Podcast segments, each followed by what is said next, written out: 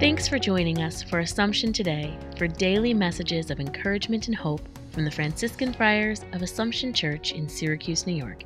Here's today's message.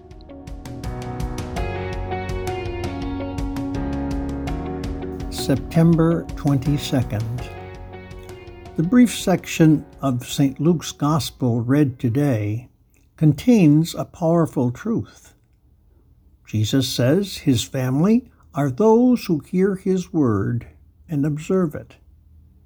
It is not just what we know that matters, but also how we live it.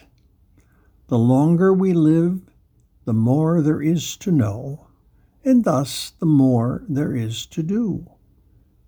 The old catechism that taught we are here to know God in this world and to serve Him so as to be able to be happy with Him in eternity.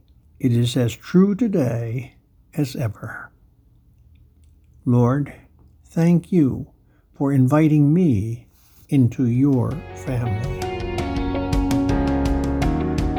Thanks for joining us today. Connect with us online at AssumptionSYR.org.